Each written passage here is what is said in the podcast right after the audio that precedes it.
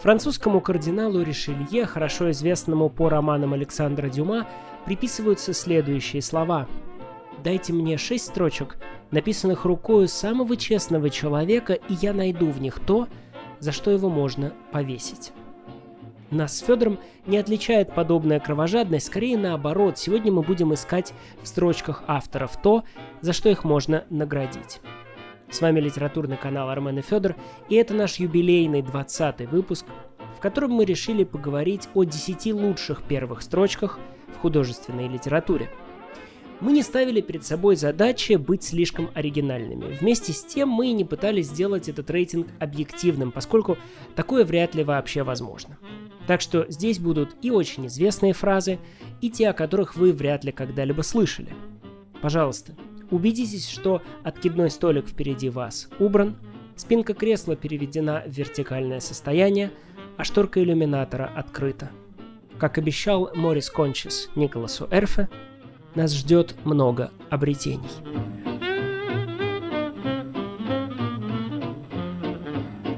Итак, десятое место – в гостинице жили 97 нью-йоркцев, агентов по рекламе. И они так загрузили междугородний телефон, что молодой женщине из 507 номера пришлось ждать полдня, почти до половины третьего, пока ее соединили. Эта строчка открывает рассказ Селлинджера «Хорошо ловится рыбка-бананка» из сборника «9 рассказов». На первый взгляд она может показаться вам громоздкой, непонятной и бессмысленной – но парадокс ее заключается в том, что она именно такая и есть. Всем известно, что если в первом акте на стене висит ружье, то в последнем оно должно выстрелить. Следуя этой логике, если в первой строчке появляются 97 нью-йоркцев, агентов по рекламе, то очевидно, что они должны сыграть здесь какую-то роль. И тот факт, что их именно 97, а не около сотни или 95, и что они именно нью-йоркцы, и что молодая женщина остановилась именно в 507 номере и так далее, и так далее. Словом, все это должно быть важно, должно иметь какой-то смысл. Однако проза Селлинджера — это целая оружейная комната, где висят десятки заряженных ружей, и ты никогда не знаешь, которая из них выстрелит. Селлинджер с самого начала выдает вот этот массив информации с болезненно подробной детализацией и полностью обманывает наши ожидания. В литературе, в принципе, выделяют два классических варианта начала. Первый вариант «об ово», дословно это переводится «от яйца». То есть это когда история рассказывается с самого начала. В некотором царстве, в некотором государстве жил-был Федор. Второй вариант «in medias res» – в середине дела. То есть такое начало, которое сразу забрасывает читателя на этап развития действия, пропуская экспозицию и завязку – Например, такое начало используется в романе «Рай» американки Тони Моррисон, который начинается со слов «Белую девочку они застрелили первой». Но посмотрите, что здесь делает Селлинджер. Он не начинает ни с начала, ни с середины. Он просто выбрасывает начало и подменяет его каким-то каталогом чудовищных уточнений. В гостинице жили 97 нью-йоркцев, агентов по рекламе – и они так загрузили междугородний телефон, что молодой женщине из 507 номера пришлось ждать полдня, снова уточнение, почти до половины третьего, пока ее соединили. А в оригинале вот это последнее уточнение, оно еще более абсурдно. С полудня почти до половины третьего. Эта строчка – блестящий образчик антисюжета в литературе – Потому что, несмотря на все эти уточнения, Селлинджер о своем тексте, о той истории, которую он на самом деле собирается рассказывать, не говорит ровным счетом ничего. В каком городе находилась эта гостиница? Как она называлась? Почему туда съехались все эти агенты по рекламе? Кого они обзванивают? Причем читатель, конечно, может рассчитывать узнать это в дальнейшем, и не узнает, потому что до самого конца рассказа в нем больше не будет ни одного упоминания об этих 97 нью-йоркцах, агентах по рекламе. Характерно, что эта строчка открывает не только рассказ «Good day for banana fish» – «Хорошо ловится рыбка-бананка», но и весь сборник 9 рассказов. Это, пожалуй, вообще лучшие тексты Селлинджера. Но что их отличает? Они предельно фрагментарны. Они разбиты на отдельные эпизоды, связи между которыми приходится достраивать самостоятельно. Андрей Ствацатуров однажды очень здорово сравнил сборник «Девять рассказов» с книжкой-раскраской «Раскрась сам». Так что с самой первой фразы, вот с этой первой строчки, становится ясно, что перед тобой какой-то очень странный текст что он работает по своим собственным правилам, что он построен на сочетании фрагментарности и абсурда с одной стороны, но какой-то внутренней целостности и логичности с другой. И весь рассказ до самого конца будет подчиняться этому правилу. Совершенно абсурдный внешне, удивительно логичный внутри. Так что, когда перечитываешь рыбку-бананку и ее первую строчку во второй раз или в третий раз – то уже ничему не удивляешься и наоборот, начинаешь к этому абсурду присоединяться. Мол, ну да, так оно все и было. 97 агентов по рекламе. Да, все нью-йоркцы. 507 номер. Почти до половины третьего. А разве могло оно быть как-то иначе?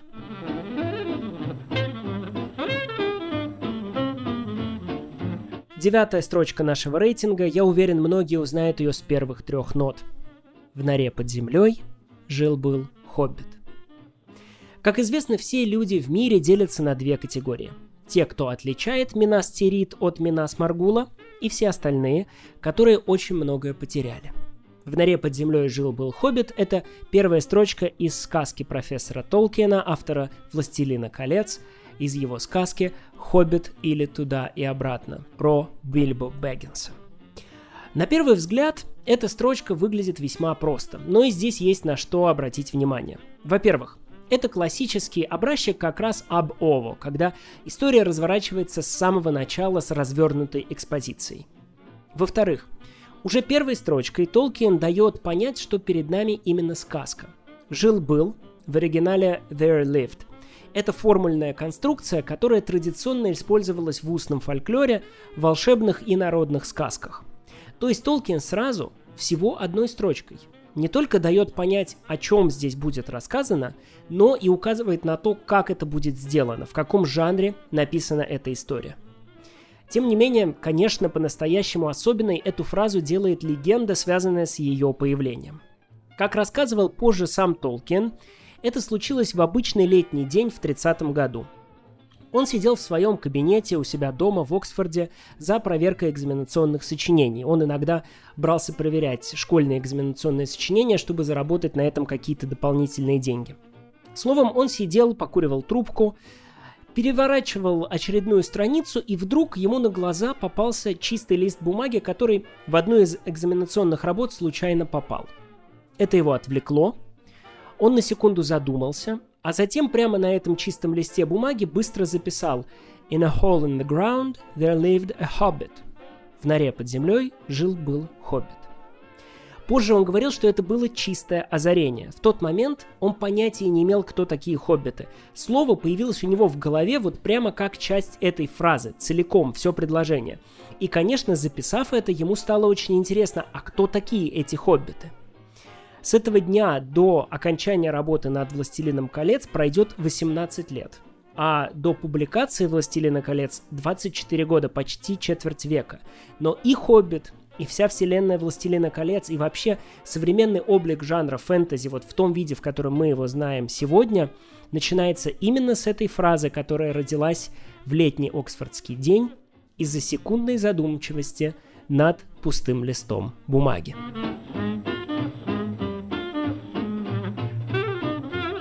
Восьмое место. Да, это я нашел труп. Этой строчкой открывается один из лучших рассказов 20 века, рассказ японского писателя Рюноски Акутагавы «В чаще». Да, это я нашел труп, это слова дровосека, который находит в роще мертвое тело и оказывается на допросе у судьи. Иван Бунин в своих мемуарах вспоминал, как Антон Павлович Чехов в разговоре с ним однажды сказал – по-моему, написав рассказ, следует вычеркивать его начало и конец. Здесь мы, билетристы, больше всего врем. Акутагава хорошо знал русскую литературу, он вдохновлялся в том числе Чеховым. Мы говорили о стилистике Чехова, той революции в мире рассказа, которая происходит в начале 20 века в нашем 13 выпуске о сборнике дублинца Джеймса Джойса. Так вот, Акутагава, безусловно, как Чехов, как Джойс, один из реформаторов рассказа, один из новых художников. Смотрите, что он здесь проделывает. Во-первых, эта фраза очень определенная, очень точная. Она лишена оценок, сомнений или неуверенности. То есть читатель сразу попадает в пространство ясности, конкретности. Да, это я нашел труп. Во-вторых, мы сразу слышим, что где-то за рамками текста уже прозвучал некий вопрос. Потому что текст начинается с ответа на этот вопрос, и можно даже предположить, что это был за вопрос. Наверное, судья спросил, это вы нашли труп? И дровосек ответил, да, это я нашел труп. То есть читатель попадает в некоторое пространство, где даются ответы, где устанавливается некоторая истина. Наконец, в-третьих, первая строчка этого рассказа сразу притягивает за собой всю предысторию. Как знаменитый айсберг Хемингуэя. Помните, Хемингуэй говорил, Хорошая проза подобна айсбергу, 7 восьмых которого скрыты под водой. Вот так же и здесь. Эта очень короткая фраза сразу позволяет до некоторой степени восстановить полную картину. Видимо, произошло преступление, скорее всего убийство, оно расследуется, и вот дровосек нашел тело и предстал перед судьей. То есть, в общем, мы как будто оказываемся в пространстве, где, в отличие от Селлинджера, о котором мы говорили раньше, работает привычная для нас логика – Однако Акутагава был новатором и прекрасно умел обманывать ожидания читателей. Почему-то, по крайней мере, после того, как накапливается все больше и больше показаний, обстоятельства этого убийства не проясняются, а только наоборот, они становятся все запутаннее и сложнее. Фактически Акутагава в этом рассказе выворачивает жанр детектива наизнанку. Текст в нем должен идти от загадки к ясности – но в его рассказе он почему-то движется в обратном направлении. Причем он в этом движении доходит до предела, а потому и сегодня, через почти сто лет после написания этого рассказа, убийца так и не установлен, и о его личности читатели продолжают спорить.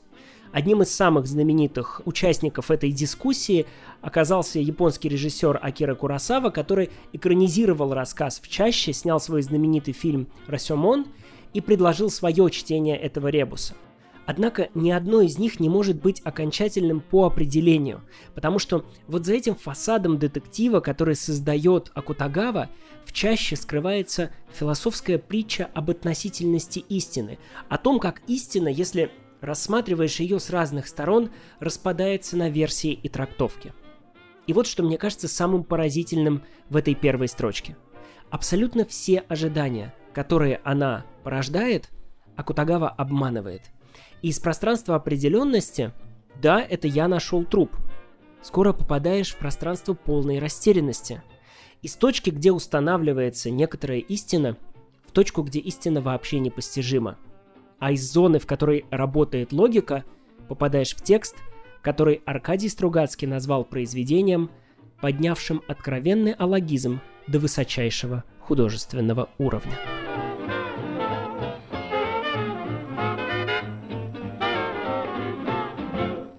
От японской классики к современной шотландской прозе. Седьмое место. В этот день взорвалась моя бабушка.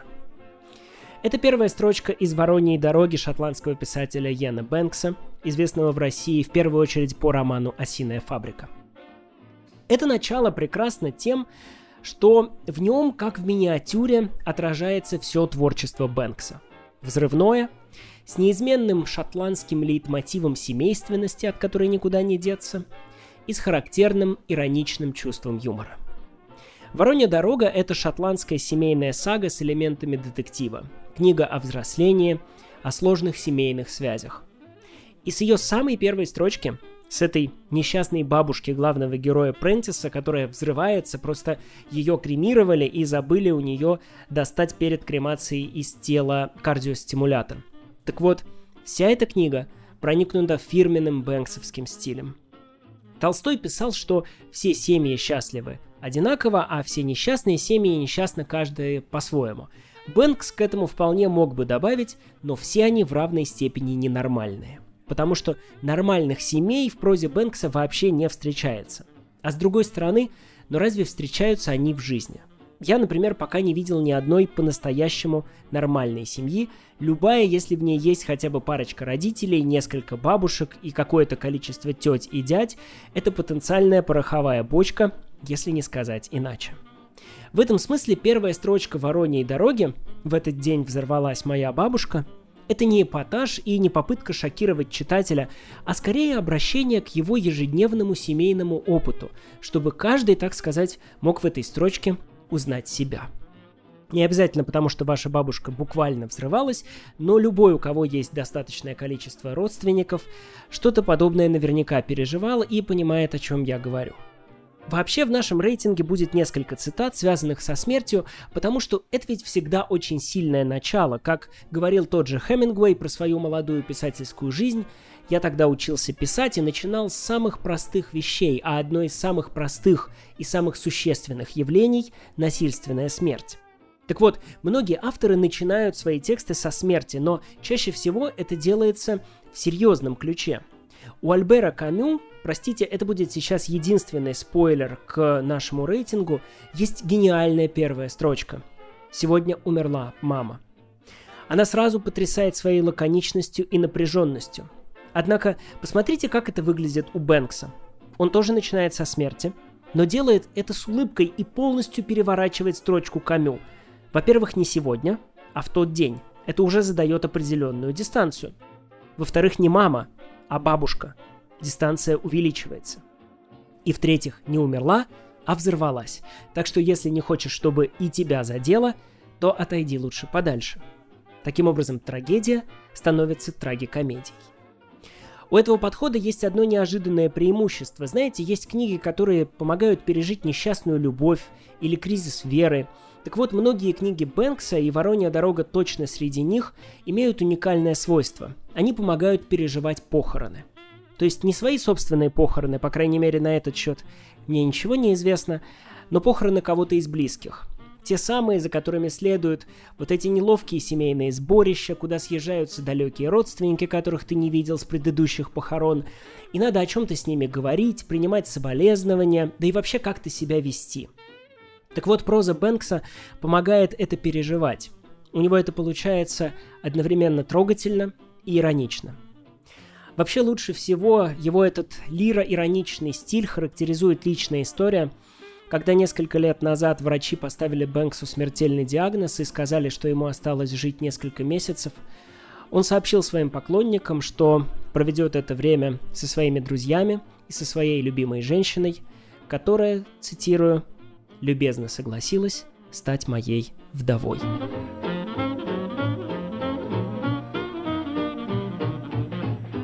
Шестое место и еще один прекрасный образчик In Medias Res начало, которое сразу обрушивается на читателя.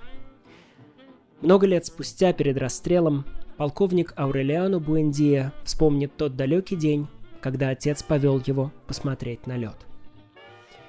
Это Габриэль Гарсия Маркес, начало его романа «Сто лет одиночества» и, возможно, самая красивая фраза из нашего списка – Давайте попробуем разобраться, почему она часто попадает в подобные рейтинги и вообще считается одной из лучших первых строчек в литературе 20 века. Итак, что здесь проделывает Маркес? Во-первых, он в буквальном смысле начинает роман как будто середины фразы. Много лет спустя. Много лет спустя, после чего? Всего тремя словами Маркес забрасывает действие по линейке времени очень далеко вперед – Отсюда следует второе уникальное свойство этой строчки. Она сразу погружает читателя в атмосферу воспоминаний. Ведь очутившись там, на много лет спустя, тебе приходится оглядываться и возвращаться назад, чтобы понять, а как я в этой строчке оказался. В этом смысле начало Маркеса чем-то очень напоминает известное начало эпопеи Марселя Пруста в поисках утраченного времени. Она открывается словами Долгое время я ложился спать рано. И точно так же, как Марсель Пруст, Маркес настраивает своего читателя на погружение в омут памяти.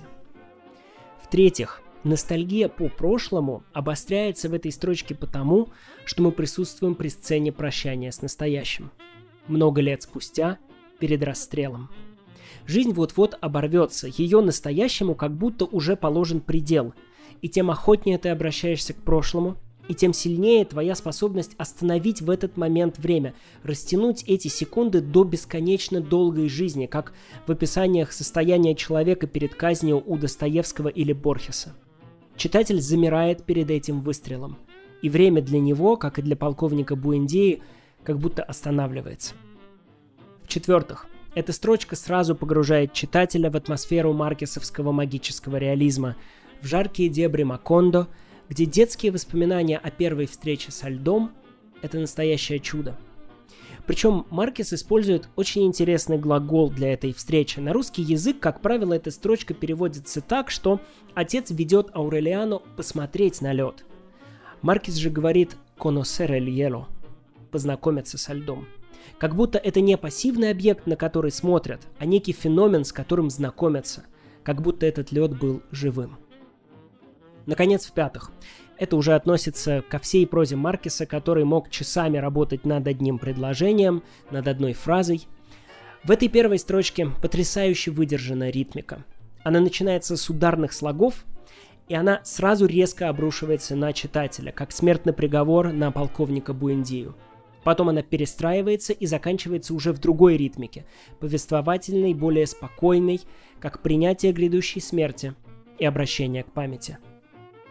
Muchos años después, frente al pelotón de fusilamiento, el coronel Aureliano Buendía había de recordar aquella tarde remota en que su padre lo llevó a conocer el hielo. Габриэль Гарсия Маркес «Сто лет одиночества», шестое место нашего рейтинга. Вот почему мы всегда повторяем, что вы, зрители и слушатели Армена и Федора, это самые дерзновенные умы современности. Это люди, которые парят на высоте 10 тысяч метров над уровнем сюжета, которые не оглядываются на литературную моду. А потому что мы уже сколько, 20 минут говорим о первых строчках литературных произведений, и вы до сих пор с нами. Я не сомневаюсь, что вы бы продержались и полчаса, и час, но давайте все-таки сделаем сейчас паузу и продолжим через неделю или, может быть, максимум через две во второй части этого выпуска с пятью лучшими первыми строчками художественной литературе. Меня зовут Армен Захарян, это литературный канал Армен и Федор. До следующей встречи.